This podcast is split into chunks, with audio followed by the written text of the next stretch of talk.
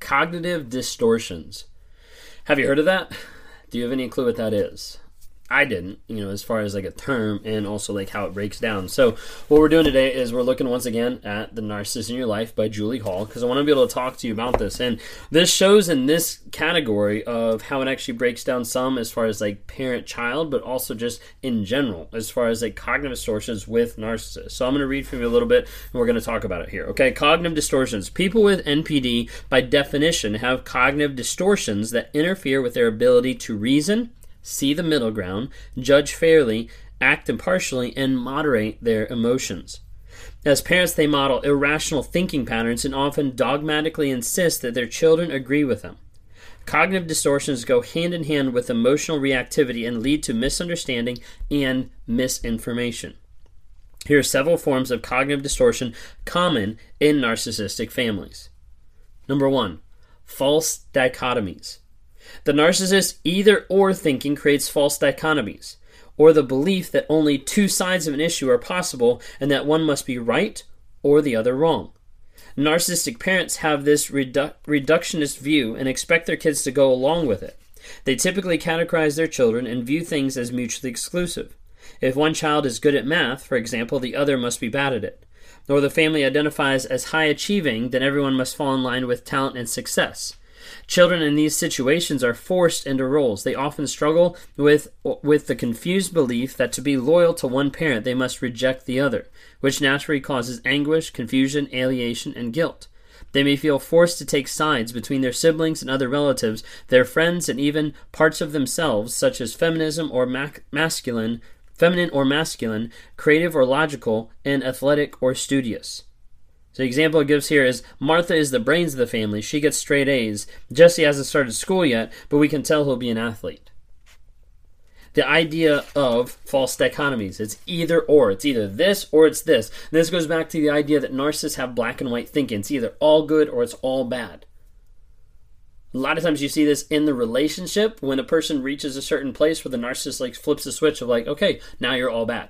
You did this one thing that hurt me. Now you're all bad. There's nothing good. They don't remember anything good about the entire relationship, the entire past. They don't remember anything good that the kid has done throughout the entire relationship, throughout the entire growing up. All they remember is this one thing. You are a bad person. And as a result, they start to shame and project that shame onto another person time and time again. The narcissist black and white thinking leaves no room for gray area, leaves no room for grace, leaves no room for anything else except you're either all good or you're all bad. It's either right or wrong. It's either my way or the highway. There's not another option.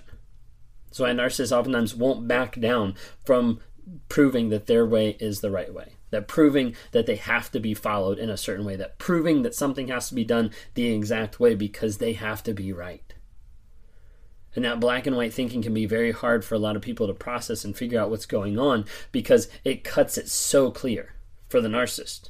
But everybody else is confused because they don't understand the black and white thinking and they also don't understand what the narcissist is thinking in either regards for me, a lot of my black and white thinking, like growing up, ended up contributing to the idea of like feelings and emotions. Of this is a good feeling, this is a bad feeling, this is a good emotion, this is a bad emotion. And I got to the place where I thought, okay, emotion as a whole and feeling as a whole is just all bad.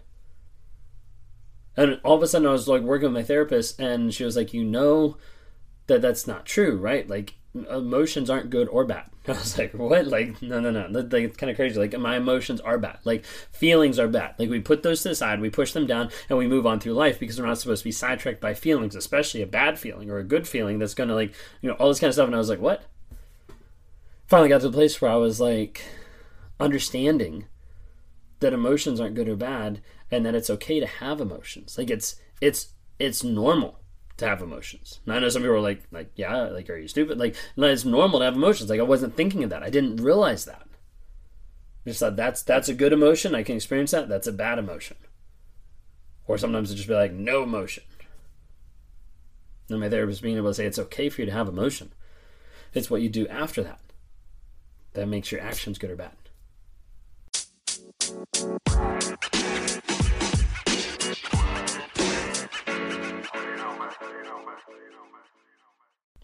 So false dichotomies. Number two, personalizing.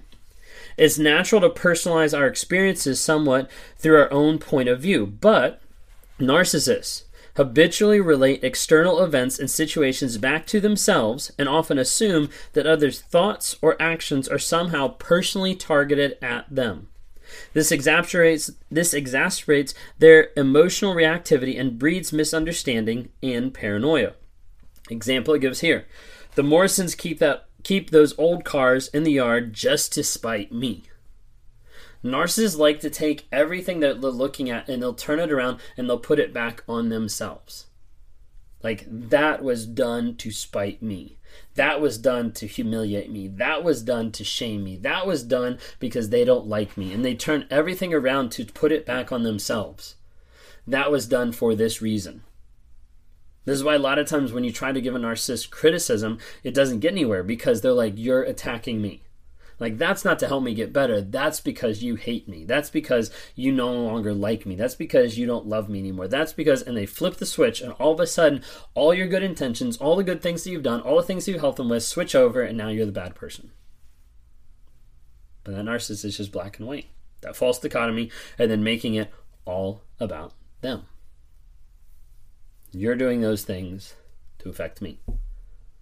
What you see with narcissism with the DSM 5 is the idea of jealous or envious of others or thinking that others are jealous or envious of them. They walk through life thinking that a lot of it is about them and thinking that people that they see are interacting with them or doing things towards them. When in reality, they don't really realize that that gray area of it's not black and white. People aren't either thinking about me or not thinking about me. It's like a lot of people going through life just don't even care because they don't even notice you. Because a narcissist will walk down the street, they'll see someone looking at them and be like, that person is looking at me, or that person cut me off because it's me, or that person, it all becomes very personal really quickly. Number three, filtering. When we engage in filtered thinking, we focus on certain details we're looking for and downplay or ignore ones that don't match our bias. Narcissists are prone to filtering to support their view of themselves and others and to justify their behavior. Filtering often filtering is often negative or positive, Going back to that, negative or positive, depending on the narcissist's emotional state. Example Jake has everything and I have nothing. His boys are handsome, his house is perfect, and after his wife died, everyone felt sorry for them. Again, that goes back to those false dichotomies of all good, all bad. You're going to see a lot of times you'll see the black and white thinking engage more and more and more when we're talking about narcissism. Number four, polarized thinking. Polarized thinking involves narcissists seeing things in extremes with little to no middle ground. Notice the trend? Narcissists never learn to integrate positive and negative aspects of themselves or others into a realistic perspective. Example No other city compares with New York, and no other people compare with New Yorkers. The biggest and brightest come from here because everything and anything that matters happens in New York. Like putting it all into one bucket, all into one thought process. So they don't learn to put different aspects into it, of integrate the negative and the positive in a perception. They're just like, nope, it is all this. This person is all that. This the promotion is all that. I'm all that. Like all that kind of stuff comes there with polarized thinking. Number five, overgeneralizing. When we overgeneralize or stereotype, we take on one or a few isolated examples and generalize them into a fact or larger patterns without adequate evidence. Narcissists tend to overgeneralize for the same reason they use polarized thinking because they miss complexity and interpret reality to match their overriding emotional needs. Again, it goes back to the narcissist. It goes back to their needs. It goes back to what they're trying to do. So, example here is she didn't hire me because she is a lesbian, and everyone knows that lesbians hate men. Like they start to put that idea out there of like this happened because of this, and they start to put up their emotional needs of like I feel shame, like I feel shame because I didn't get the job. It must be because of that when it had nothing to do with that. But oftentimes they will overgeneralize and they'll over put stuff out there to try to feel better about themselves. Number six, catastrophe, catastrophing. When we catastrophize, we worry about the things that might happen, look for trouble, interpret things negatively, assume the worst, and jump to worst case scenarios. Life becomes a minefield where, where small or insignificant things are inflated into potential disasters, insurmountable obstacles, or exaggerated losses. Narcissists may catastrophize because they want attention and sympathy, need to see themselves as victims, or are easily overwhelmed by anxiety. This happens so often with the victim mindset of, oh my gosh, like this happened to me, like this is the worst, like help, like all this kind of stuff. They'll play the victim card. So, example here is I've been up all night worrying that it might snow this weekend, which will mean my flight will be canceled and I'll be stuck in the airport and miss Thanksgiving. Always making it about them, always circling back around to be about them and be the victim. All right, last one right here minimizing. The flip side of catastrophizing, minimizing, involves denying or dismissing the real issue or problems. Narcissists routine, r- routinely minimize their abusive behavior to deflect responsibility and blame, and they minimize other people's concerns or problems, such as a child's hurt feelings, so they don't have to deal with them. Narcissists don't want to deal with their feelings. They don't want to deal with what's going on because those are inconvenient. The example they give here is the kid is too sensitive. I needed to get his attention, so I raised my voice and I guess it startled him. But I don't see why he would cry about it. Oftentimes you see with the cognitive distortions that narcissists will use false dichotomies, personalizing, filtering, polarized thinking, overgeneralization, catastrophizing, and minimizing as a way to be able to cope or as a way to be able to process things.